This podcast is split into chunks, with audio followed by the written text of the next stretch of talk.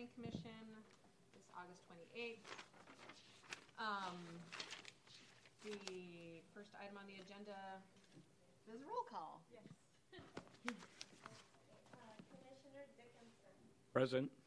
Commissioner Desser, Commissioner Lynn, Present. Commissioner Karan, Commissioner Stepanisic. Here. Commissioner Morales. Here. Commissioner Billy. Here. Great, thank you. We are small, but we are mighty today.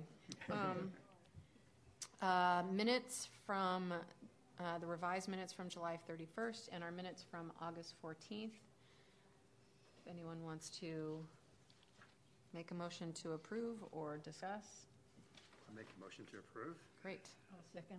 Okay. Uh, All in favor? Aye. Great. Um, uh, Do any of the commissioners have any communications that they would like to report to the commission? Okay, hearing none. Move on to the director's report. Hi, Jeremy. Oh, sorry. So, um, you just reapproved the July thirty-first minutes, but the August fourteenth, we also. Oh, right, we need to move, right, separately. Thank you. Thank you, Cindy. Okay, so we, we we moved and, and voted on the July, the revised 31st minutes. Um, August 14th minutes? Move approval. Second. Okay. All in favor?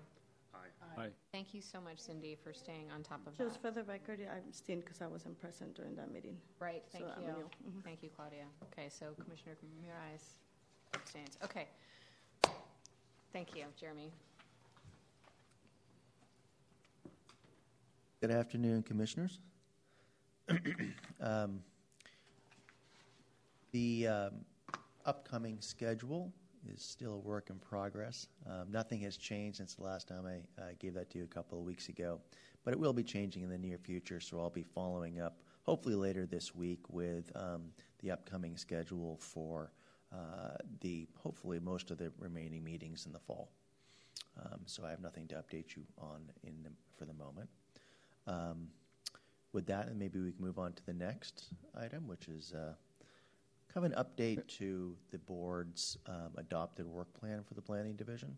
This is not something that we've done in the past, but I think it's probably a good idea because it lets you know what to expect, also what we're working on.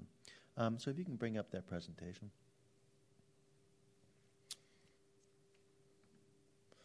All right, so every couple of years, the Board of Supervisors adopts work plans for every different agency within the county. Uh, and of course, within the um, agency are the programs and the sections, such as the planning division. So, in this most recent update, um, they indicated that they wanted us to work on a number of uh, major initiatives, which I'll go over. But I thought before then we could just talk a little bit about the organization itself. So, if you can move on to the next slide, please.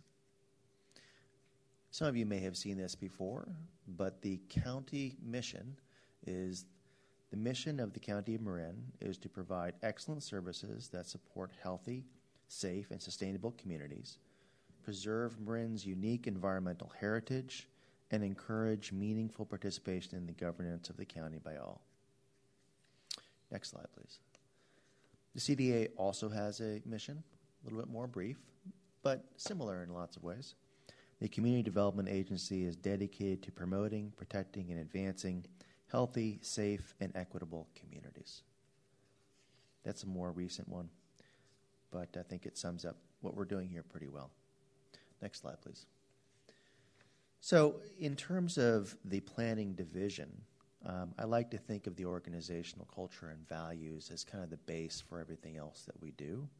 Um, and so, of course, one of the key uh, values that we have is professionalism. And professionalism, I think, is a couple of main areas. One, obviously, is expertise. We're constantly educating ourselves, working to improve and develop our expertise about the subject matter that we're responsible for. But it's also about integrity. And we try to always be responsive to the community and bring that uh, feeling of integrity um, to everything that we do. Public service is another crucial component of everything that we do. A lot of times we think of customer service, uh, where you know we work with people, applicants, and stakeholders, a variety of perspectives. Um, and that's obviously very, very important. But public service is actually a broader concept and is really not just the you know face-to-face time that we might have with a customer, but it's also thinking about uh, a broader perspective and the positive impact that we can have over the coming years or even generations. So it has that kind of broader perspective. Um, and of course, equity, diversity, and inclusion um, needs to inform everything that we do. And um, I think celebrating diversity is not only the right thing to do, but it's the smart thing to do. We benefit by it every day. Uh, makes us better at providing that public service. It makes us more innovative as an organization. So it's something that we very highly value. So these three basic values really kind of inform everything else that we do. Next slide, please. So the planning division is made up of um, a variety of different sections. Um, I'll just point out a few here, just to kind of give some of you the kind of understanding of how the structure works. Um, so long range planning um, is a section that is really focused on the development of policies and programs. The countywide plan uh, the um, airport land use plan updates, um, regulatory upla- updates such as um, the development code, um, a variety of things which are not necessarily project related but are really longer term programs and policies. Environmental planning is a separate section. Environmental planning in the county is really about the California Environmental Quality Act and to a lesser extent the National Environmental Policy Act. Um, both of these are complicated laws, and our environmental planning section works for the planning division in this regard, but also really leads the environmental planning efforts for the entire county. So they'll be reviewing um, in, environmental impact reports from DPW or the Parks Department. They really have a central coordinating role, which goes beyond just the planning division. There's current planning, which of course you're familiar with because most often you're seeing current planners up here dealing with appeals. Um, but current planners deal with um, development review and working on the counter. Um, those are the two kind of main facets. It's um, essentially uh, a f- um, funded mostly by uh, fees rather than general fund, um, except for the counter, which of course is is more general funded. Uh, and then we have code enforcement. Uh, code enforcement is uh, responsible not just for zoning compliance, but also compliance for um, the requirements of the Building and Safety Division related to building permits um, and requirements of the Environmental Health Services Division related to uh, land use issues such as septic and water wells, um, as well as other issues such as uh, consumer protection that, that uh, EHS um, addresses. Um, we're beginning to actually have code enforcement do some work um, related to Department of Public Works standards, uh, in particular related to environmental protection. Um, so there is some erosion control. Um, if uh, work occurs within a stream area, then uh, that requires a creek permit from DPW. Um, then our code enforcement will be involved with that. So we're expanding that a little bit to try to to really hone in on some of the environmental protection measures that are necessary. Um, and then, of course, we also have our administrative services. Um, they support all of our staff in every way. We really can't do anything else without all of their help. So that kind of breaks down the, the more or less the structure of the planning division into these um, five different um, five different sections. Now to move on to uh, the boards of supervisors' priorities. Next, uh, there, we, there we go. Thank you. So the board of supervisors has a number of priorities. Um, some of them are not closely related to the planning division's work, but there are a number that really are. Actually, perhaps more the board's priorities are related to what we do than any other um, organization within the county. Affordable housing and homelessness, a clear priority of the board, getting more and more important every year climate change and sea level rise, um, we have ongoing programs to try to address some of these issues uh, and um, work closely with Department, the Department of Public Works on these as well. Emergency preparedness.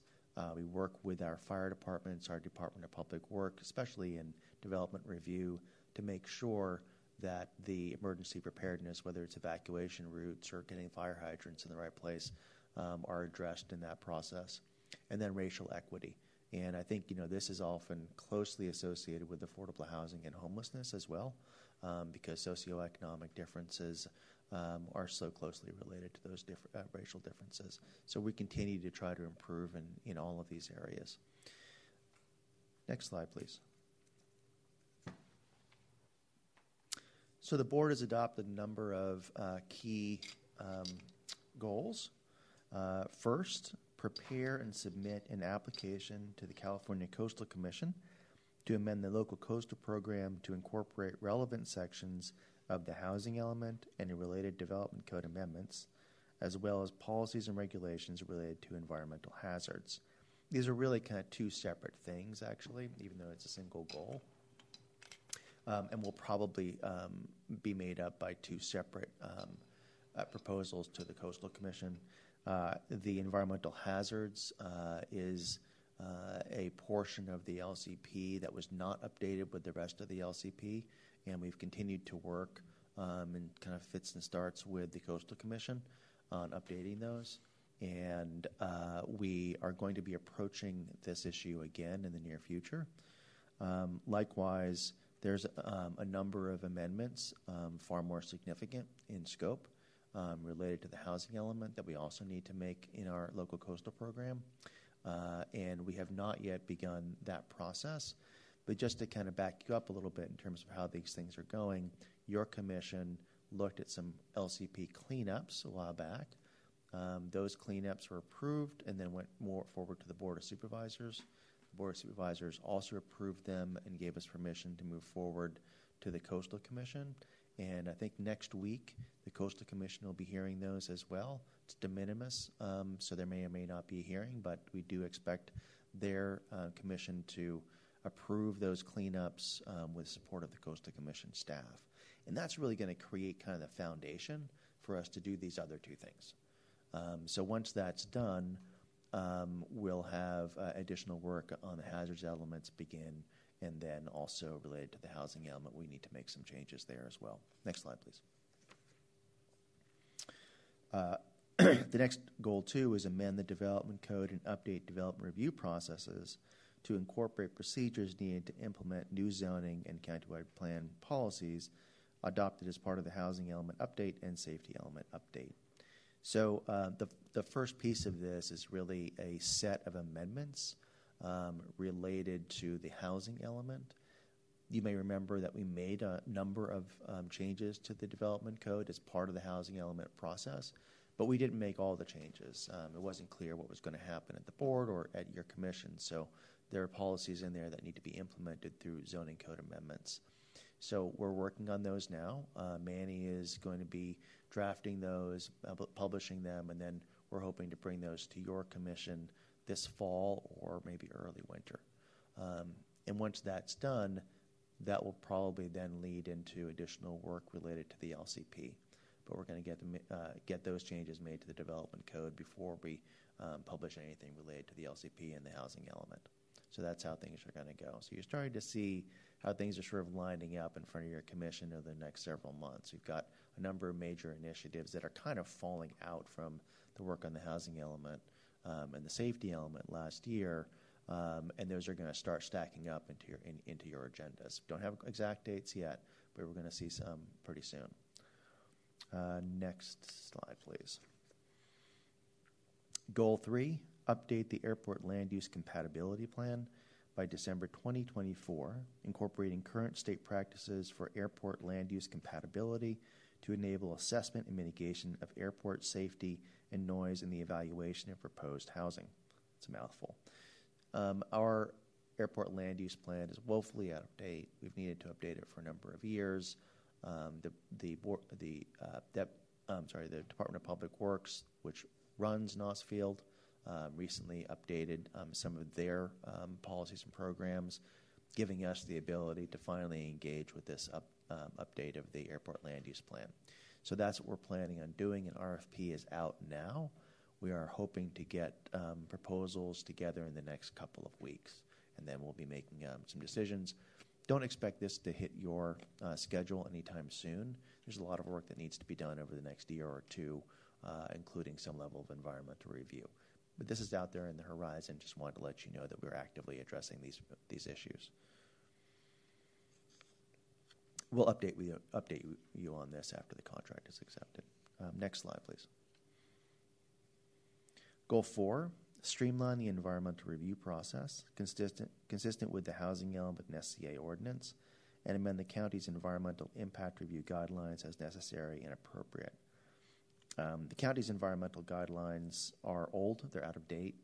Um, they no longer reflect the state guidelines in CEQA, and um, so we've been struggling along, but we do need to modify them and bring them into alignment with state law uh, and make some other streamlining measures as well. Um, we have yet to start that, but the process is going to be begun this uh, this fall, um, and probably we're talking about in the spring or maybe summer before anything hits your schedule on that. Next slide, please. Uh, and finally, uh, collaborate with the Marin Wildfire Prevention Authority in the identification and mapping of roads that do not meet current emergency access and evacuation standards and identify and prioritize corrective actions. Uh, so we'll be working with the MWPA on this. Um, as we all heard during the housing element process, evacuation routes are a primary concern when you're talking about increasing density, especially when you're talking about increasing density in um, in areas that are currently mostly just uh, detached single family. So we're going to be working with the MWPA on this effort. Um, they uh, have been working on this, I think, for about a year now. Um, I'm not sure of the current timeline for publishing the um, the draft uh, maps and, and studies, but um, hopefully that'll be later um, this fall or, or this winter. And um, we may have to look at amendments to our code to address some of the issues that they that they raise um, in going through that process. Next slide, please. Goal six bring a proposed ordinance regulating short term rentals to the Board of Supervisors and Coastal Commission by May of 2024. So, uh, you've looked at this um, set of issues already. We're in the process of drafting the um, amendments to the develop, or not the development code, but the Marin County Code related to licensing procedures and other procedures and short term rentals. Uh, we're hoping to go uh, out publicly with those changes in the next month or so, and then it'll be scheduled uh, for your commission shortly thereafter. Uh, next slide, please. Goal seven conduct a three year Stinson Beach adaptation and resilience collaboration adaptation planning project. Boy, it's mouthful. To analyze the accelerating impacts of sea level rise and beach erosion and evaluate adaptation strategies. So uh, there has been ongoing work on this. Uh, there has been a study issued already, um, which kind of looks at some of the um, vulnerabilities uh, and the natural resources attached to um, the area around Stinson Beach. And um, they're continuing to do outreach. In fact, there was a event this past weekend uh, where they talked to about 100 people about um, you know how they value the beach, how they use the beach. Uh, and um, the next step in this is our consultants are going to be working on a variety of ideas for adaptation over the long term related to sea level rise. Um, this is a study, so it doesn't necessarily need any kind of resolution or anything like that, but um, it probably will be brought to your commission um, before it's completed, uh, and that's not going to be for at least a year. So, nothing that's going to hit your schedule right away. Uh, next slide, please. So, just to give you a heads up, um, there is a state law which was enacted last year which requires that we update our um, parks and open space element in the countywide plan uh, by 2026. So, we're going to start to work with um, the Parks Department on uh, how to do that, and I would anticipate there's probably going to be some changes and um, perhaps some level of environmental review that's also associated with that. Um, at the same time, we're going to go through the countywide plan. We're going to be looking for any changes that need to be made related to internal consistency or consistency with state law, if there's any things that need to be updated or cleaned up. We don't anticipate this is going to be a major set of amendments, but um, since we're doing the parks and open space element, we're we're going to take a look at the rest of it as well and see if there's anything that needs to be updated. So that's just going to, on the tap. That's not that's not going to be hitting your schedule for at least a year, um, and probably more like two. Next slide, please. Um, so that's it. Um, do any of you have any questions about upcoming work or some of the goals and, and policies that we have? The implementation of the housing element code amendments, are are any of those tied to state guidelines, or not guidelines, deadlines, um, or funding? Are they, or is it all local initiative? Um, well, I, I, in general, I think it's local initiative. Um, there's nothing specifically related to funding that I know of, but I mean, I would hesitate to say that none of it's related to funding because you know, uh, you know, there is a lot of funding opportunities that come up related to housing and safety. So, um, in general, though, no, it's really related to what our housing element says in terms of the programs uh, and policies that are are embedded in it, and um, you know what we need to do to actually bring our development code in line with those programs and policies. So there are no additional mandated deadlines from the state that we have to make? Not that I'm aware of, no.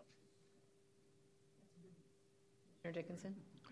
Um, Yes, Jeremy, when we had the workshop on short-term rentals, I thought it was described that we had to, or the goal was for the county to complete, including board adoption, a short-term rental ordinance for the coastal zone to get it to the coastal commission so that they would be able to act on it before the county moratorium expired in May. The mm-hmm. chart here showed May as a deadline, but as I recall, it was actually the, I mean, within relatively few months at this point, but. Yeah, that's right, because we need to get CCC approval before we can actually adopt it. So what you're going to see is you're going to see an ordinance, which is a draft ordinance, which you're going to review, and then you're going to give a resolution to the board recommending that they review it, and they're going to review it, and they're going to say whether they like it or not, and then they're going to give a pass a resolution giving us permission to actually submit it to the California Coastal Commission. But they're not going to approve it. Once it goes to the California Coastal Commission, we want to be able to get that um, ordinance back because the CCC make, may make changes that the board wants to evaluate. So we're going to get that back, and at that point, then the board will be positioned to approve it. So there's a lot of back and forth when you're making an application to the California Coastal Commission. So, I mean, the May date is out there, but in reality, I mean, we need to move this along very fast. And um, so, you know, that's why we're working on drafting this and getting it out this month, and then we'll be scheduling it to uh, at your commission, um, you know, this fall. Yeah, that was, that was my recollection, was to be within the next couple of months, we'd have to deal with that. Um, And just a comment, um, it would be helpful for me at least to have a copy of the organizational chart with the names on it, because a lot of times we see people and I don't know exactly what their capacity is. And Yeah, yeah. um, it was slide five, I think. We have a, a recent, a very recent change, um, which will update the organizational chart, and then I can send it out to you uh, by the end of the week. I actually think the first five slides would be, would be great. I can send you the whole thing. Great, thank you. Yeah, it should be included in a, you know, planning commission primer. right. Yeah. Okay, so, yeah, actually- go ahead. Uh, back to the calendar, um, Jeremy, are we still anticipating having the second phase of Oakview subdivision come to us next meeting? Yeah, Okay, the 80-page resolution is on its way. okay. Would appreciate it if that could come out before the Monday that the, of the meeting this time. That'd be awesome. And also relative to that, is there another opportunity to meet staff out at the site? I mean, we did, many of us did look at it, but we didn't really look at that sector of the, Okay. Yeah, yeah, I can talk to Megan about that, and we can set something up. It was really helpful. Sure. Yeah. Yeah, you have to have hard hats and something, right? And um, Jeremy, a couple meetings ago, I think I requested that periodically would be updated on the SB 35, SB 330 applications that are pending. I have a lot of people ask me what's going on. We only have a couple, as far as I know. There's Yeah. Marin City, there's uh, Lucas Valley, and there's, uh, I guess, the Strawberry one. But um, and they're like short deadlines. I go look online, and it doesn't tell me. I mean, like the county staff had 30 days to evaluate the preliminary application, and then presumably you send a letter to the applicant? We do not. I can't find any of that on on the web the county website, but Yeah, sure. So number one, SB 35 doesn't apply in the county right now. Um, SB 330, we do have what you mentioned. There's a, there's a few that are out there. Um, but when the county receives those, these are not complete applications, and it's hard for us to even describe. I mean, they meet the standards for the state law, but it's hard for us to even describe them. We do not respond to them. uh, so you don't because I know, for instance, San Rafael within 30 days they send a letter out saying you've complied with the state requirements, you have a vested right for your preliminary project plus 20% more units and 20% uh, bigger buildings. It's a form letter that, that they actually use, but they have to do it within the 30 days. But Right. But our advice from counsel is to not respond to them. Tribal, tribal notification. Right. No, that's SB 35, which does not I thought it was 330 as well. um, So at this point, with 1501, I'm I'm sorry, Yeah, I mean, the pri- tribal consulta- consultation may take place once they actually submit a formal application. Yeah, they're, they're just basically notifying us that they intend to process three. Yeah. And they still have to file a, a formal pre-application. Yeah, before exactly. Any of that gets triggered. Yeah, that's true. That's B thirty-five, even if it Yeah. applied to us, right? Yeah, either one, that's true. Yeah, I'm sorry. I can tell Uh, you. I just wa- wanted to double check now, uh, it's understood at that uh, 1501 Lucas Valley Road, there's no application pending at this point. That was just a, a preliminary proposal that was made. Yeah, exactly. It's a 330 notification to us that they intend to um, submit. It does establish their vesting. It establishes their vesting. That's really the purpose. That's really the purpose, establish the exactly, yeah. Right. So it freezes the regulations that are in place, yeah. But they're not advised that they have vested their preliminary- preliminary application? So There's no determinant, okay. Uh, I can uh, just say that in terms of the tribal, tribal uh, consultation, that San Rafael has had an awful time getting the Graton tribe to respond. It's gone on for months, trying to get them to even do anything, but Mhm.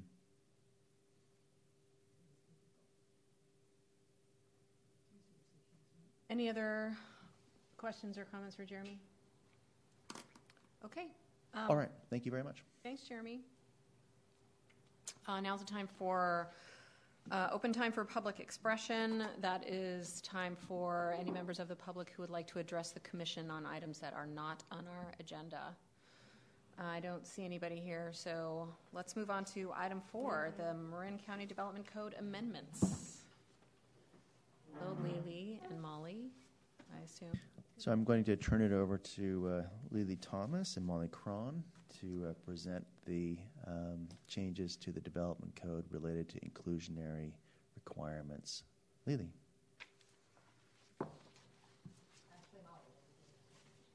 We actually, we have a presentation to display as well. So, all right, Here we go. Uh, Good afternoon, Commissioners and member of the public. My name is Molly Crone, and I'm a senior planner with the Community Development Agency. Today, we are holding, uh, next slide. Today, we are holding a public hearing regarding Development Code um, amendments related to inclusionary housing and commercial linkage policies. And this is a follow-up to the workshop that was held on August 14th, um, where my colleague Jillian Zeiger and Lily Thomas presented to your commission. Um, today's hearing, we will review additional modifications that were made based on feedback received by your commission at the workshop.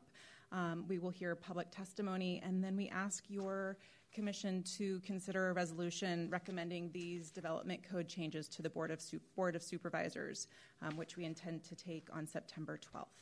Next slide. Before we get into the changes, um, I do want to do provide a brief overview of the process that led us here um, for anyone who wasn't able to attend the August 14th workshop. So we'll do that really quickly. Um, at the, the workshop on the 14th, the commission heard a proposed proposed development code changes. We also provided staff provided an overview of the process leading to these changes. We solicited your feedback um, and clarified information to help you all understand the development code changes um, and the intent around them. Next slide.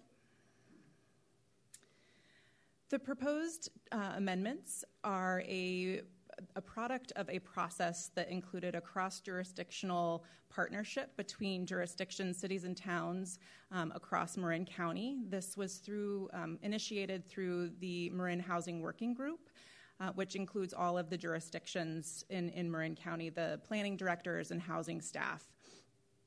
Um, this project was identified as a priority for SB2 funds, um, which is the Building Jobs and Homes Act, and allocated funding to jurisdictions to help put in place policies to support housing development. Next slide. There were seven jurisdictions that participated in this initiative overall. As you can see on this slide, there are several jurisdictions that had existing policies that are updating them, and there are a few that did not have policies in place that are adopting them for the first time. Next slide. So the project engaged a consulting firm, Strategic Economics, to develop, design, and develop two studies that are informing these development code changes.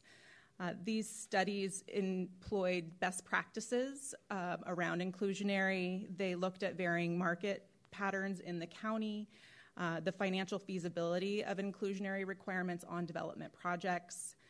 A key part of this was also stakeholder feedback. So we held a number of uh, listening sessions with both market rate developers as well as affordable housing developers. Um, in, interestingly, some of the uh, feedback that we heard is that some of the challenges for developers are the inconsistency of inclusionary policies around the county. Um, so, a goal of this initiative has really been to create consistency in policies from jurisdiction to jurisdiction. And then, lastly, ensuring legal compliance with state law. Next slide. Following the workshop on August 14th, staff took feedback heard from your commission and made additional modifications to the proposed development code changes. For the purposes of this discussion, we will sort of bucket those into four categories. First, clarifications and corrections. Next is under definitions. Um, there's a category of preserving original text and then also a, a recommendation or feedback that has been reviewed and, and staff are um, recommending that we maintain language consistent with what the change is. Next slide. So, to dive into the clarifications uh, and corrections, one of the feedback that we heard from you all was clarifying the applicability of the affordable housing impact fee as it relates to inclusionary projects. And while the development code language states that affordable housing impact fee wouldn't be applicable to inclusionary um, projects, it doesn't mean that they wouldn't be subject to other fees. So we added some clarifying language around that there may be other fees may apply to the project. In addition, um, there was concern around the standards, um, there not being clear standards around uh, approving a project with units that weren't dispersed throughout the project, so we added clarifying language to uh, address that concern. Further, um, we heard from your commission concerns around interior finishes and the potential to to harm a project or increase costs by requiring a market rate or a project to have the same finishes for market rate units as well as inclusionary units. So we further defined or delineated that finishes should be similar but not the same.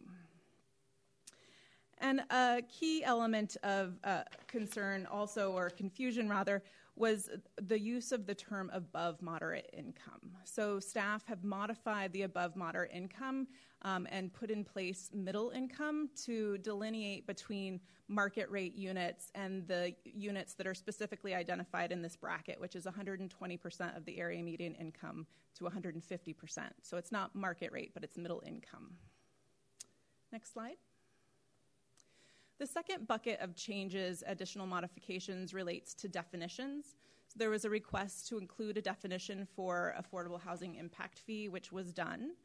Um, and in addition, there was a request to move language that describes the process for annual fees being adjusted, or the process for fees being adjusted annually, into the definitions and removed from the chapter code itself, um, which we did prepare um, in the documents that were disseminated to the, to the commission. Next slide.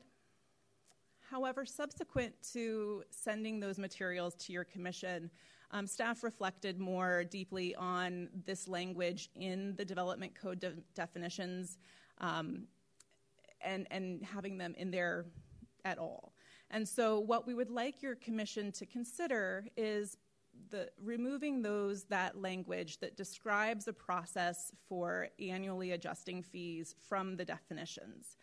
Um, and the reason for this is that um, having that language is not um, defining any sort of aspect of the chapter 2222 specifically. Um, it's a function that is adopted by the Board of Supervisors, can be modified by the Board of Supervisors, and by having that language in there, it creates the possibility of inconsistencies in the future if the board changes their mind um, or changes policy on how that annual adjustment is implemented. Um, and so, for just simplicity, we ask that you consider removing that language entirely. Next slide. There was a request specifically around preserving text um, in the development code uh, pertaining to the review authority. Um, we had proposed changing review authority to director and have changed that back um, in acknowledgement of the idea or the reality that in some cases the review authority is at the staff level and in some cases it's at the commission level. Next slide. And then our final modification um, that was considered and not included is with regard to defining county or its designee. And this is around the implementation of inclusionary units um, and the use of a designee to income qualify potential homeowners. Um, the request was to define who that designee is.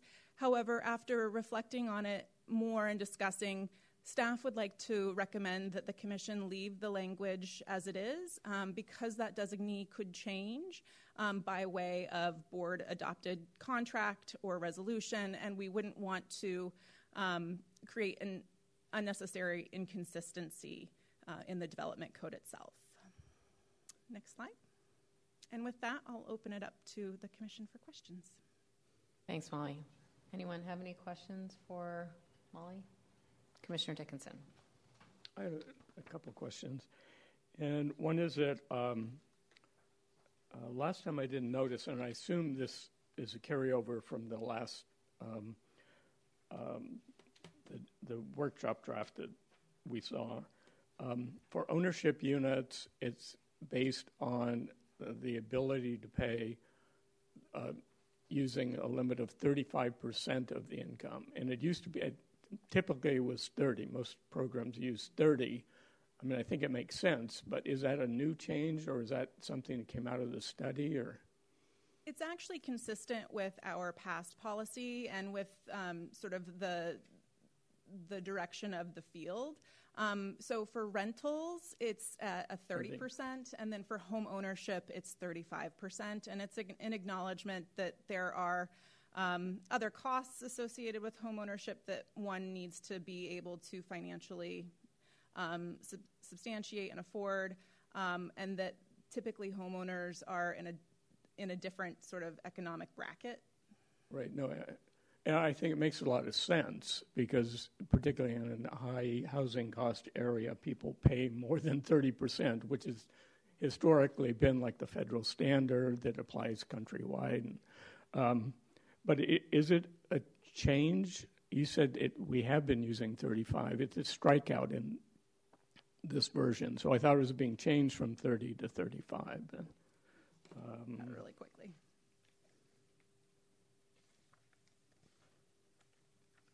I was just curious. I hadn't seen it before, and it was in strikeout this time.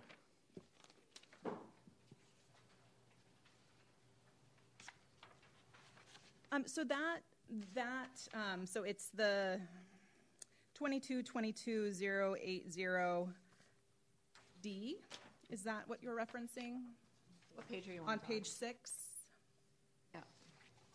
So that section um, previously described, it, it didn't delineate between 30 and 35%, and it actually described um, that our affordable house, that our requirements were at 60% of 30% AMI, so this would be a change to that. Um, and then I had a question, and this is page 11.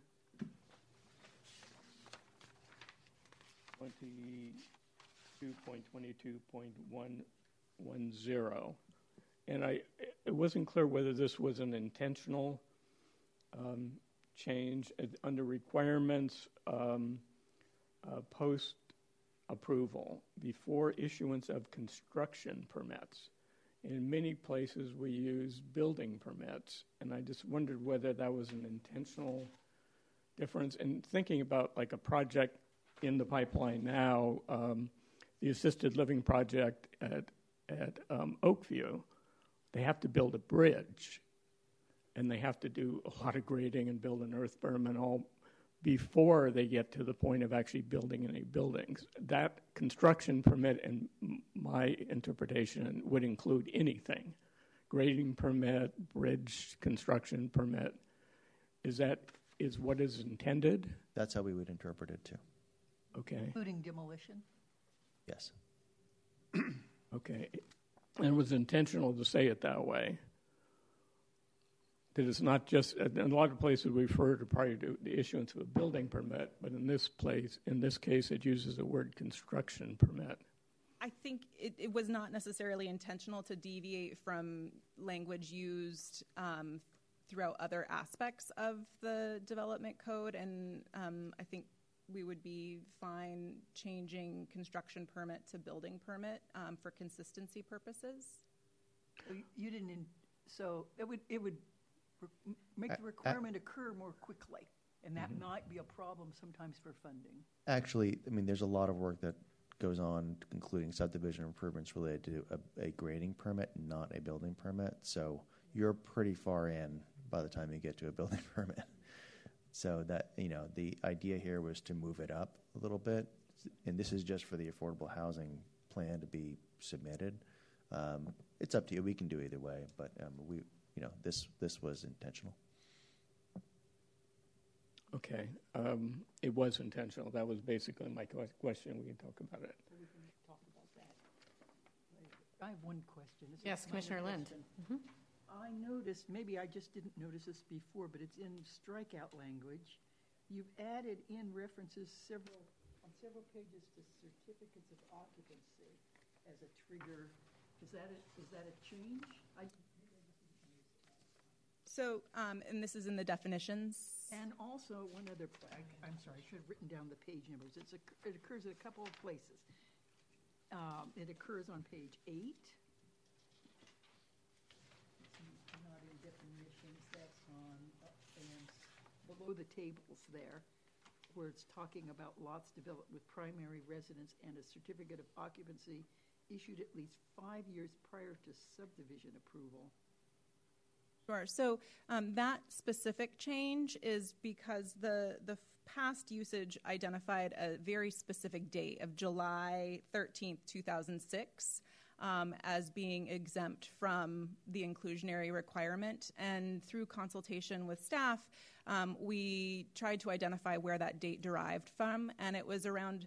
Um, it was adopted at a time when there was a, a specific project um, that was being examined. Um, but given that that date is so far out and um, staff would like to propose that we have a more sort of moving target, a more to be um, to con- consistently apply the the development code, um, looking at uh, homes that were built within five years previous and having received their their certificate of occupancy. Um, so you could, you know, apply for a project and not build it for several years. Um, and so what we want to know is that the home was built, it was it w- received its final certification, certificate of occupancy, um, and has been in the housing market in order for it to be exempt. And Finding that period of vesting, essentially. I, I wouldn't call that vesting. Yeah, it, it's They not. don't vest till building permit, really. Yeah, vesting is, you know, is a foundation inspection, so it's vested way before five years. But this is, I think, more the fact that it's actually been on the, it's been part of the housing stock, not just vested. To prevent um, developers from identifying a loophole to not have to be subject to the inclusionary. So they could, if we didn't have certificate of occupancy identified here, they could, and we utilized their submission of an application, um, they could submit an application, wait five years, and not have built it, and potentially bypass the inclusionary policy altogether. There was one thing that I wanted to note is this isn't a change from the version that you saw last time. It's, I think that we carried through the strike throughs from last time, which may not be your typical practice. That's But- cumulative red line. Yeah, the oh. red line is from, is red line from the original. So I think that we ma- didn't do what your normal practice is, which I think we typically accept those changes. No. And then only show the new ones? No, we, we, we- as, as, this is part of the resolution, so we always show the track changes from, from the original text. I just probably didn't notice it before, but it, but it's an interesting explanation and useful to understand. Thank you. And Commissioner Stepanovich? Yes, one follow-up question on the uh, definition of affordable housing impact fee. Is the current staff recommendation then to simply delete the updating process as described in the uh, condition, but you would still leave in the first sentence with respect to the fee? So then with respect to that, though, the way this is, is uh, stated, it says a fee initially set by the Board of Supervisors to assess a residential development. That's not part of a subdivision, but wouldn't there still need to be some reference there to, or and as may be amended in the future? Because by just leaving the first sentence by itself, it ends up saying the fee is as initially established or set by the Board of Supervisors. So I would agree, there's no need to get into the details of that process. That may change over time, but I think there has to be some reference to the fact that the fee will be as initially established and as may be amended, you know, with respect to whatever process the county has in place at that point in time. We would also be, it would also be inclusive of the final sentence of that definition as well. The payment of any applicable fees mm-hmm. shall be due right. prior to the issu- Yes, issuance of Yes, certificate of got occupancy. So what page is that on? It's on page two Page two. of the definitions. And then also, uh, in describing the fee as uh, one for residential development that's not part of a subdivision, but even if it's part of a subdivision, wouldn't- if there's a fractional unit, wouldn't the fee be paid on the, on the fractional unit, or am I misunderstanding that? So um, it, it with the new development code changes, it would depend on the size of the development. So if it was a four-unit subdivision um, or less, it would pay a fractional percentage. Um, and part of the process of going to the Board of Supervisors would be adopting what that inclusionary fee would be. And that is um, w- what the fractional percentage would be tied to, um, and not the affordable housing impact fee. So the affordable housing impact fee is applied on a per square footage basis, whereas the inclusionary fee is a per unit basis. Great, yeah, thanks for the explanation. You bet. Any other questions for staff for Molly or Commissioner Dickinson? Um, I had uh, something that came up when I was reading an article that actually kind of shocked me, and that was the effect of the rising mortgage interest rates. And the article indicated that um, the house you could have bought two years ago is now going to be almost exactly twice as expensive. Well, when we're looking at inclusionary for sale prices, it seems to me that that means because the interest rates are so much higher, the mortgage is twice what it would have been, that then the sales price goes down significantly. So what may have been a sales price in the past at 100% of median income, um, 250,000, now it's 125,000. It looks, it sounds to me like the effect of the mortgage interest rate changes has significantly increased the subsidy that developer, and I'm not objecting to this, but just making sure I understand it, that developers would have to pay. So, like under that circumstance, they would now, or they'd have to sell it for like half the price they would have been able to sell it two years ago when the mortgage rates were three and a half percent. When they were Is, is that correct? Yes, and I think that's part of the reason why these development code changes are important for our developers and for projects to proceed because what these development code changes is they create more flexibility for the developers. Our past uh, policy was that all inclusionary units were at 60% of 30% AMI, and that was an extreme burden on developers as well as the homeowners themselves um, because of the very reasons that you state the you know increased um, interest rates, increased how, um, HOA fees, um, the the Insurance. cost the cost of insurance continuing continuing to rise, and these development code changes create more flexibility in. Um, who is able to access these units? So, we're providing options for the developers to um, provide units to people at higher incomes um, and not just very low income, um, which will help them spread costs more effectively and more efficiently across projects. Actually, that brings up one final question, and that is for projects that have been in the pipeline where an inclusionary requirement uh, has been imposed. Do they then fall under these revisions, or do they fall under what was specified at the time the requirement was imposed? Typically, these requirements are imposed at the time of decision. So, whatever the policy is in place at the time of decision, um, that is what would be imposed on the project.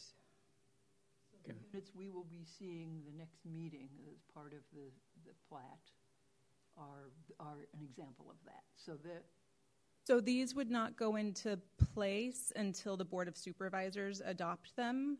Um, if you choose to recommend the, that they do so um, at this meeting, and we intend to take that to the Board of Supervisors on September 12th. so following up on what Don was saying, so the, the four inclusionary units that we're going to be reviewing as part of the, the plat that's coming before us at the next meeting, I'm forgetting the name of it. There They're, are actually they're in the old system, and you said that they even had a higher percentage of. Yeah, there are I would be a little bit units. careful about discussing a, a future item today. I don't want to discuss the future item, I'm just trying to understand this imposition of, at the time, so I guess the question is, that old projects are always going to be um, regulated by the date that the requirement was imposed.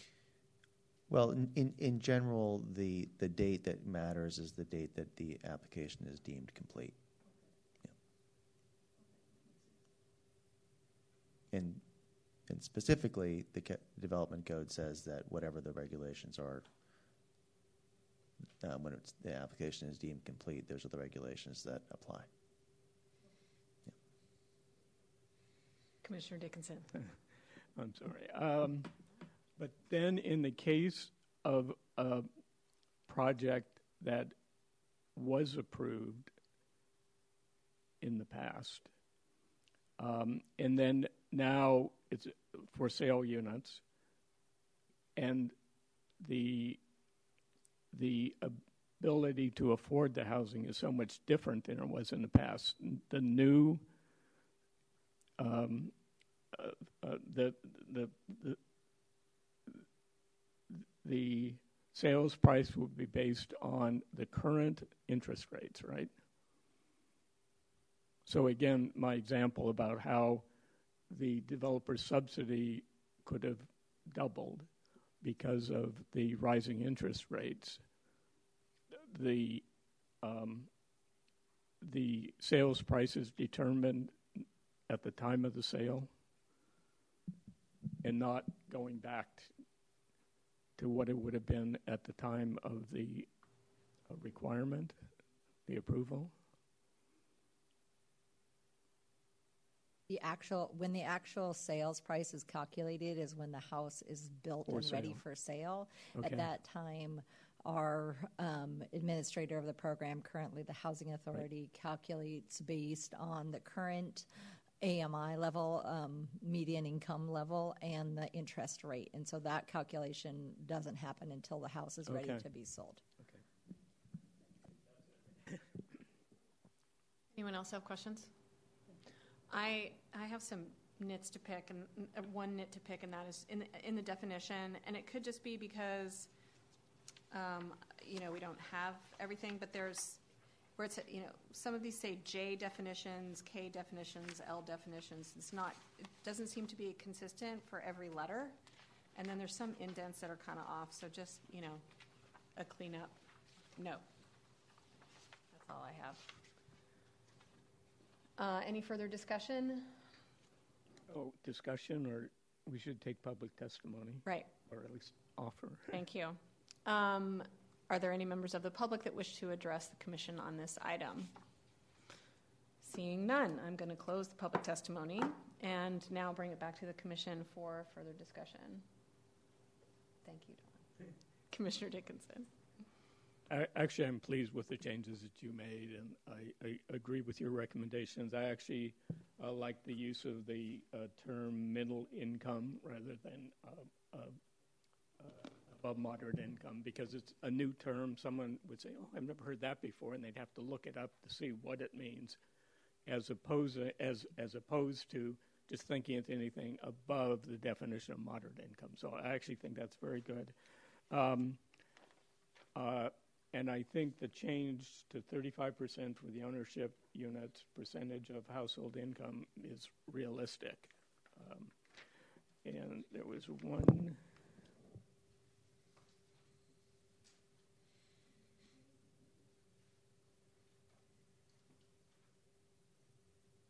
Um, under that section that I mentioned on page 11, I'm still not convinced that it should say construction and not building permit. Because a lot of times there's a lot of preparation that has to happen that doesn't even involve planning. I mean, it's public works permits, it's environmental health permits, it's a septic permit that they've got to put in in advance. And I, I'm just not convinced that it makes sense to move it up to the first construction permit. One of the things that would be included in the affordable housing plan is the location of where the affordable units would be. And so, as they're doing their site planning, that seems important that that be, you know, figured out it earlier in the project rather than later. So, I think that that was one of the concerns around including it there. Um, it also could, you know, it can take a while to do the affordable housing plan. They need to make sure that they're clear on the affordability levels and that they're calculating all of that ahead of time. So, I think, I understand your concern, but I think looking at the language, it does say submit. It doesn't say that the affordable housing plan has to be approved yet. So that would get, there's still some flexibility there so that you would be able to evaluate the site planning. But if things did change or there was some uh, extenuating circumstances because of other permits, then there could be an adjustment. I, that's what I'm, I, actually, I think I'm convinced it's okay. I think the word submit solves that problem. Any other discussion? I just, again, thanks staff for making the changes that we talked about. It looks great.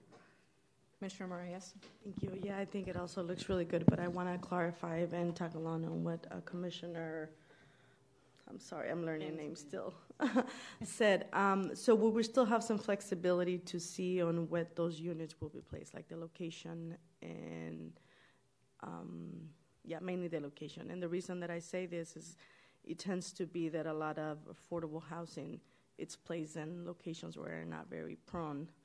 Um, to last for a long time. So if there is some flexibility, if we were still, if we would still have room to look at those plans and make decisions based on that, it would be amazing. And, and that allows for that. It's the submission of the plan that would then be evaluated by staff. And the general development codes require that units are dispersed throughout a project and not clustered, um, such as to identify them as the inclusionary units or the low income units, um, but rather to create a truly integrated community. Um, and so that's the goal of the development code. Thank you. Any other comments, questions, or actions that anyone wants to take? I'm looking for a motion. I'd make the motion to uh, move the resolution proposed by staff. Were there any changes that you want to include in the, in the motion for? There- There was one were- small, a couple of small Yeah, there- wording changes. I don't recall them. Who made those? Well, we had the wording changing with the definition again, and uh, so it would incorporate the changes that we did discuss, uh, the board with staff. Thank you. Was that, just to clarify, was that also inclusive of the recommendation that Molly had up on the slide around the fee and moving that to consideration through the Board of Supervisors? Yes, but what, you added a. I did a Wanted to clarification. call out that it would still be subject Subject to to that adjustments. fee. Yeah. Yes, it'd be subject to that adjustment. So there's Some new language for that. Yes, there is.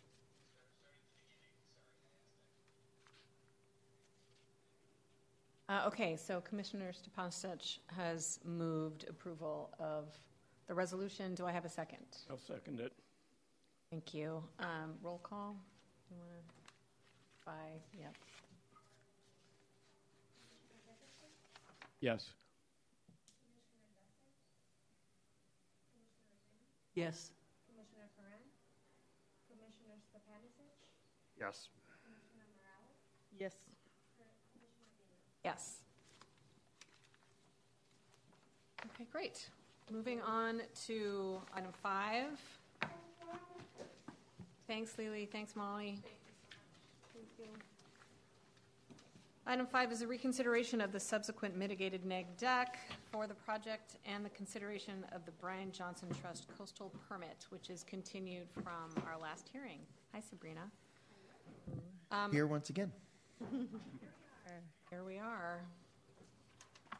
Hey, good afternoon, commissioners. Um, hope everyone's doing well.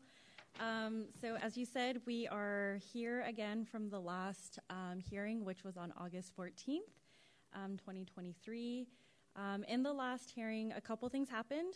Um, your commission took a straw vote to approve the project after much deliberation. Um, and then, um, two, um, your commission Actually, let me go back to the straw vote. So the straw vote, there was a vote of five ayes and one no to approve the project. And then um, two, there was another vote to reconsider um, your commission's decision, um, which was done on July 31st, 2023, to deny the subsequent mitigated negative declaration for the project. Um, so that vote um, was five ayes and one no to reconsider that decision.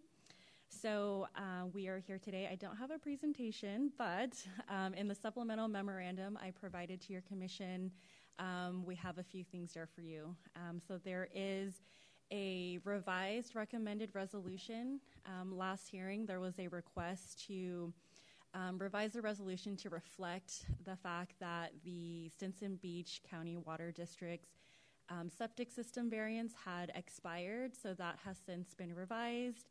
Um, and uh, additionally, with that, a condition of approval um, is recommended in the resolution to require that um, the applicant provide evidence that um, they have a septic system approval. Um, there are also some typographical um, changes to have some more clarity in the re- uh, resolution. And then what we also did was um, last time there were requests to um, revisit the um, mitigation um, on the project. One of the conditions of approval um, was to mitigate um, for dune restoration. So we took a look at that. we've added to that condition of approval to include monitoring at year three after restoration has been put in. So um, before it was just to check in basically at year five and 10. So we have since um, included to do monitoring at year three. And at that time, um, we would want um, a qualified biologist to go out there. And, um, you know, if restoration shows some failure, they would have to um, recommend a new timetable at that time and new provisions based on the performance standards. Um, so, with all of that, um, staff is still recommending that you approve the project.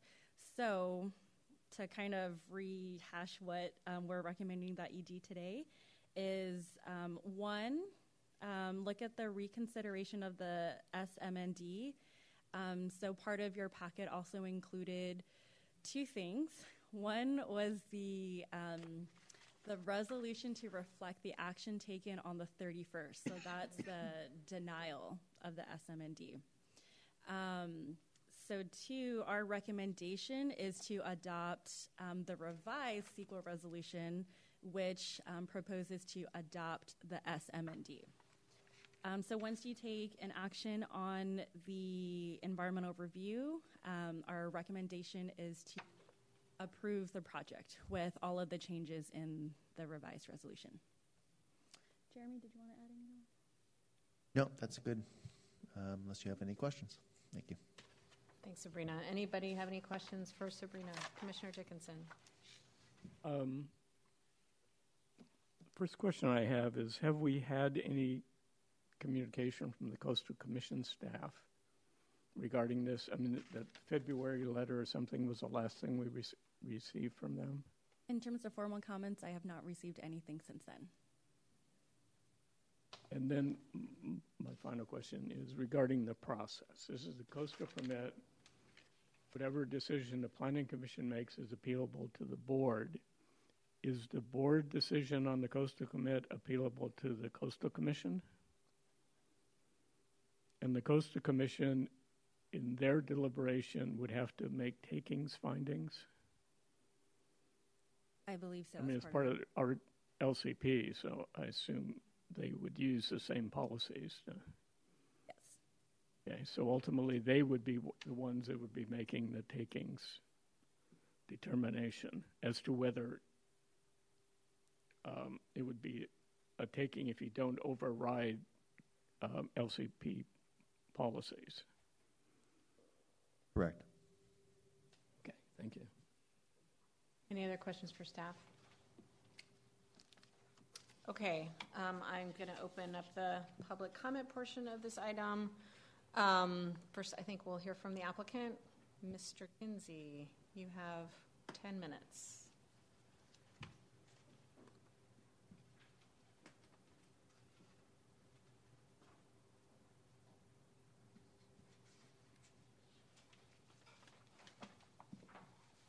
Thank you. Uh, Steve Kinsey, representing uh, Brian Johnson and the other owners of 21 Calle del Onda. Uh, I appreciate this opportunity to speak with you. Um, we certainly appreciated your willingness to revisit this issue at your last hearing. Um, we are here to support the staff's recommendation, including the changes that require the additional monitoring of the um, uh, dune restoration plan over a series of years, up to 10 years. Um, the one I would just use this opportunity to say that my understanding of the Coastal Commission procedures would be that if this is appealed to the Board of Supervisors and the Board of Supervisors approves the project and it's appealed to the Coastal Commission, the Commission has to, within their first next meeting, determine whether there's a substantial issue in the appeal. If they don't find substantial issue, then the, fi- the takings analysis of the county would stand. If they do find substantial issue, they would revisit the entirety of the project under the Coastal Act, and a takings analysis would be in order. So, with that, I appreciate the time and encourage you to support the staff recommendation. Thank you. Thank you, Mr. Kinsey. Um, Scott Ty, Surfrider Foundation. You have three minutes. Five minutes. Okay, sorry. I'm an organization. Thank you. Thank you. Um, let me get my notes here. So, I was just able to see the uh, the new staff supplemental attachment. I wasn't able to find it online, and so I reviewed it. But I want to go back a little bit to um, November 2021, when three members of your commission, and then two of them aren't here, but there were three members of your commission at that time at that hearing, and that was a Zoom hearing, and I took notes. Um, brought up the question of taking because it was brought up then. And all three of them, particularly Don and Mr. Thum, is it, um, who was a board member? Aaron? Thum, yeah. They asked the question well, are there other alternatives? Because I see in this latest report on the takings analysis, and I don't believe anybody um, is in a judicial position of doing a takings analysis. They're all planners. Um, they asked the question could there be other uses of the property that would fulfill the owner's ability to enjoy that property or sell it? And that has not been asked or answered anywhere in this latest rendition since 2021. So I believe there is a big hole there. Um, I also want to say, and I've said it twice before, that if this is a supplemental review, environmental review, and I went to the supplemental environmental review portal of, of CEQA, the reality is you have to look at the original Water District one.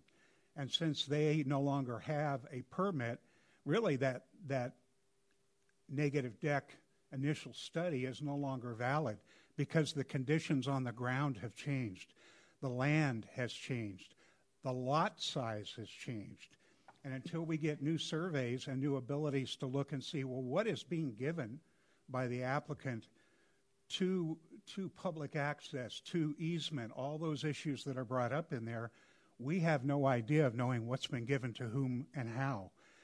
The reality is, if you look at your picture, which you all have, you all have a picture of the supplemental review and the story poles and the nice German Shepherd there. The ocean came back past those story poles, and that dune is no longer there, meaning that the inner intertidal is now flushing back and forth. And it's not just, as Mr. Kinsey alluded to, how the beach comes back. It's not the summer intertidal, it's the storm intertidal, it's the run up of waves. So I really believe that there are many appealable points here um, because what we have is we have a picture of some of the facts, but not all of the facts. Um, I just want to tell you that the, the engineers that looked at this wastewater permit, and you guys keep talking about the water district. I was a board member of that water district. The water district did a very extensive review of simply the wastewater system. There was no analysis of biology. There was no analysis of ESHAs. There was none of that. And they made it very clear that that isn't their preview. But the letters from the engineer who engineered that system to the district engineer stated he was unsure of the setback benchmarks to the 100 foot water setback, and it must be designed by a structural engineer to withstand probable wave force. That's pretty clear. The district has decertified 11 wastewater permits since the January storm, and the Coast Commission has denied one of those people who lost their septic system, literally lost it behind a seawall, and are not willing to let her build more seawall and reestablish that system. So I think you realize conditions are changing the last thing I want to do is talk about ESHAs because back in 2021, uh, Chris Dressler suggested that there could be other public uses of that land. That was her statement at that hearing. Don also agreed with that. So again, you must begin to ask the question Has the full potential of that lot, of that land, been explored through a takings analysis? Thank you. Thank you, Mr. Ty. Uh, Ms. Brekhus.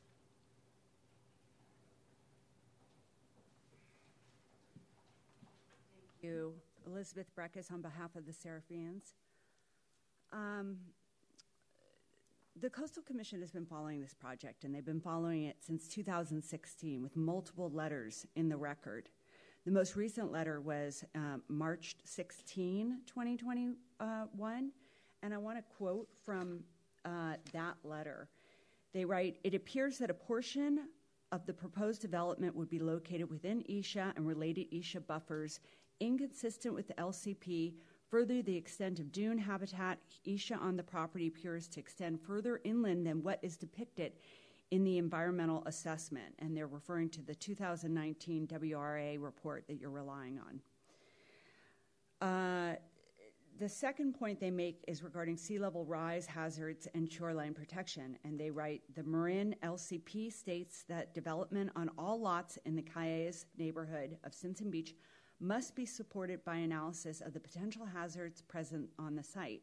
And I want to remind you that um, regarding that hazards, there's been this very significant incident of flooding, and we know what happened. There was widespread failure of septic systems there, and the subsequent analysis that has been provided to you and is inadequate is that somebody showed up on the site two weeks after the flooding and they saw no evidence of flooding on that site. I mean, that analysis just doesn't pass any kind of sensible uh, or reasonable interpretation of what should be done to analyze the hazards. Um, additionally, this is what the Coastal Commission has said. They say the Marin LCP prohibits shoreline protective devices, including, and they give a list of them, uh, including seawalls. And they write the proposed project appears to include large concrete retaining walls and deep piers to protect both the home and the septic system, which would alter natural shoreline processes inconsistent with the Marin LCP requirements. So that's their analysis. They've given that information to you. I'm concerned, I think people should be concerned that you know, Marin County was without a development code for so long and finally was able to get one with the blessing of the Coastal Commission. And then this project just doesn't seem to comply with it. Um, Regarding the takings analysis, I want to remind you that one of our letters uh, provided some information, following up on Scott's point, about properties that have sold in Bolinas without a water meter. And so there is uh, reasonable valuation that could be had here for this project property. Additionally, um, there, the analysis by staff flips it on its head. It says, you know, there's been no contrary analysis of the value of this property um, as if the burden is on the public and people who have no interest in this project to come up and disprove the claimed value that the owner puts forth with no evidence, no substantiating evidence of what they have done to invest in this property or what, what amount of money they have invested. In fact, uh, what's before you is that the homeowner attempted to subdivide this lot in 1979 and build a single family residence or a duplex. And they were denied that, and that's actually in your resolution. And it's confusing why um, we heard at the last meeting that the lots were combined. That was the first time there was any mention of the lots being combined. Likewise, we have put it before you that the assessor's map shows that this was a 450 square foot um, prop, uh, home on it before with a deck so we don't know the size of the residence, but we know it was 450 with the deck. And instead, we hear this other number that's 540 square feet. Or for that matter, this property is always being called as we're developing a 1,200 square foot residence. It's 1,296. So we're going to estimate, we probably should say that it's more likely a 1,300 resi- uh, square foot residence. And I just feel like some of these facts are being lost or not being carefully analyzed. And probably it's because this project has been going on for so many years that it feels like there is not a desire to chase down the actual facts. And that's a shame because um, this is going to be a precedent for future projects. and um, it will be pointed to as to the fact that it got a real pass on a lot of these um, uh, analyses that we are required to do. Thank you. Uh, If there's anyone else who wants to address the commission, now is the time. Okay, I'm going to close public comment and bring it back to the commission. Anybody have any comments? Um, Questions, discussion? Commissioner Dickinson. Well, I am actually at the same point I was at uh, in previous discussions about this. And I did read back through the, um, the resolution, and I appreciate the fact that even though I didn't, uh, I indicated last time I didn't support the resolution, that the correction was made to the septic permit information to show that it had now expired. But I went back and read through the uh, section of the resolution having to do with takings analysis um, to see what is actually before us. And it says a development that is not consistent with the LCP may, and I stress may, be allowed, not shall or will or should or any of those other words, um, may be allowed on the property to avoid a taking, provided such development is as consistent as possible with all applicable policies and is a minimum amount of development necessary to avoid a taking as determined through the taking analysis. And that's where I think this process has failed. Y- using the the amended mitigated negative declaration, you avoid the review of alternatives that would have occurred through a more complete environmental analysis. I'm not at all convinced this is a minimum um, use that um, is required to avoid a taking. I think, as we talked about in 2021, I guess, that there were um, other possible uses that had never even been considered. Um, and anyway, I, uh, at this point, cannot support either the amended mitigated negative declaration nor the resolution um, uh, making to a fi- to a, making the findings required to approve this project when it is so contrary to a number of important environmental policies from the local coastal plan, including, well, in, in addition to the LCP, the fact that there's a moratorium on the location where the uh, septic system is proposed to be built now. But I mean, it is a sensitive area. I think it actually has significant potential precedent setting implications. Um, this is a uh, environment that is changing, maybe changing more rapidly than some people thought. And um, I think our policies were conservative because um, we don't know exactly what's going to happen. And anyway, at this point, I, I cannot make the findings to approve this project. Still cannot make the findings. You- Sorry, you're, and I'm just going to ask you a question. What, uh, I understand your takings analysis point, and your, your objection to the MND is based on what? Did you say that already?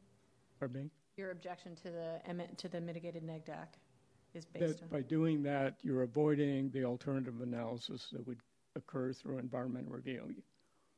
There would have to be an independent alternative analysis in terms of could you at least reduce the inconsistencies with the LCP policies?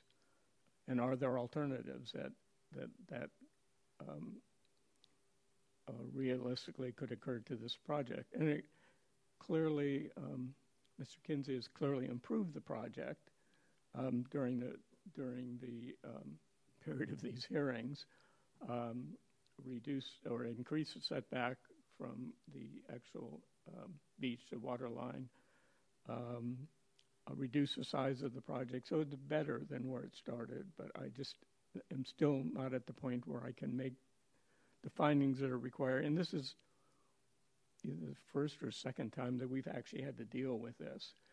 And that's why, I mean, the, the, comments from the Coast Commission, that's their last word, and I rely on them. They deal with this kind of issue uh, uh, far more frequently than we have had to. Anyone else have any comments? Few comments myself here is that I think this is, the coastal act really puts a, us in a very difficult position of deciding what is the taking here. And I would agree that it's very difficult to get to that precise line where it's crossed as what constitutes a taking in this case. Um, However, what affects my thinking here is, number one, is that in my mind, there's no doubt that if we denied a, a, a single-family home at this location, I think there would be a taking. And therefore, would then, what should be the appropriate house to be built there? And looking at all the changes that have taken place over time here, I have to say, I would not have approved any of the other earlier versions. Uh, but now, since the garage has been deleted, it's only one story, and uh, it is placed on piers, as I understand the subsequent um, environmental review is that it will not uh, uh, significantly impact the wave action under the house. Um, At this point, I'm inclined to, and I will support the approval of the project uh, as currently conditioned. Anyone else? So just, let me, Commissioner Lind? I just wanted to say that my concern was the restoration plan for the dunes, and I think that has been adequately addressed, and I appreciate the staff's changes, and I will support the project.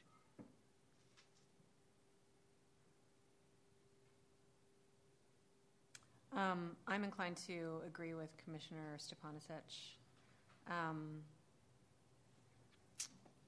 I, I, a minimum amount of development, I feel, is a little bit above our pay grade, and if the LCP, I mean, if the California Coastal Commission um, or the supervisors want to take that up, great. Um, um, as far as uh, alternative analyses um, are concerned, or for the mitigated negative deck, I feel like I agree with, with Commissioner Stepanovich that, that, um, that the project has been significantly reduced and put on piers, and that gives me a little bit more confidence about this particular property.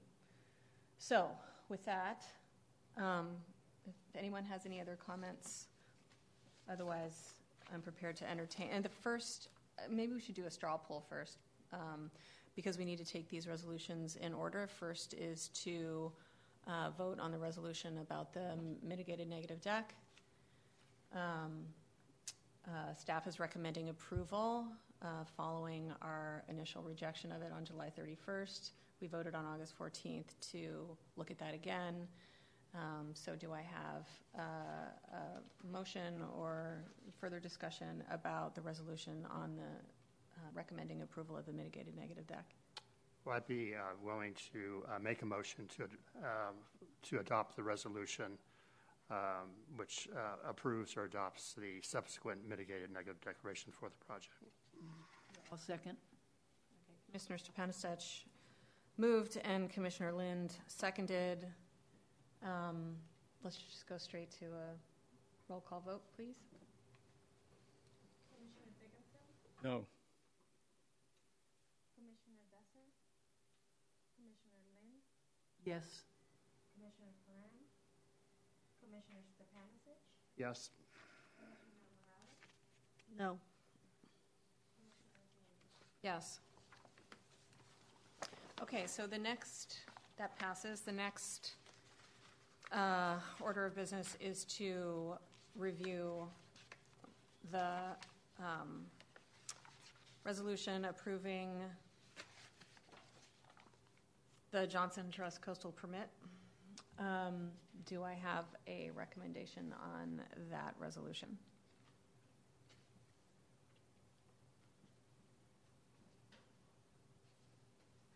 I'll make the resolution to, uh, or I um, I move that the resolution approving uh, the Johnson Trust coastal permit be approved. Second. It's been moved and Seconded. Can we have a roll call vote again, please, Cindy? Thank you. um, Commissioner Dickinson, No. Commissioner Besser, Commissioner Lynn, Yes. Commissioner Ferran, Commissioner Stepanovich, Yes. Commissioner Morales, No. Yes. Announce the appeal, Reynolds. Pardon? Announce the appeal. Ah, yes, thank you. Okay, so appeal is 10? Let's see.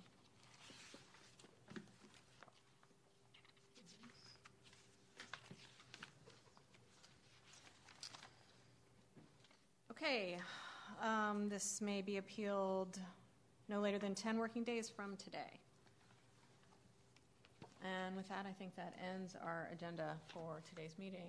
Just a point of order, are you, you're not counting the holiday on Monday, next Monday, right? Correct. So, Yes. Thank you. And with that, I think we are adjourned. Thank you. Thanks, Don. It's been a couple years. Yeah, no, good.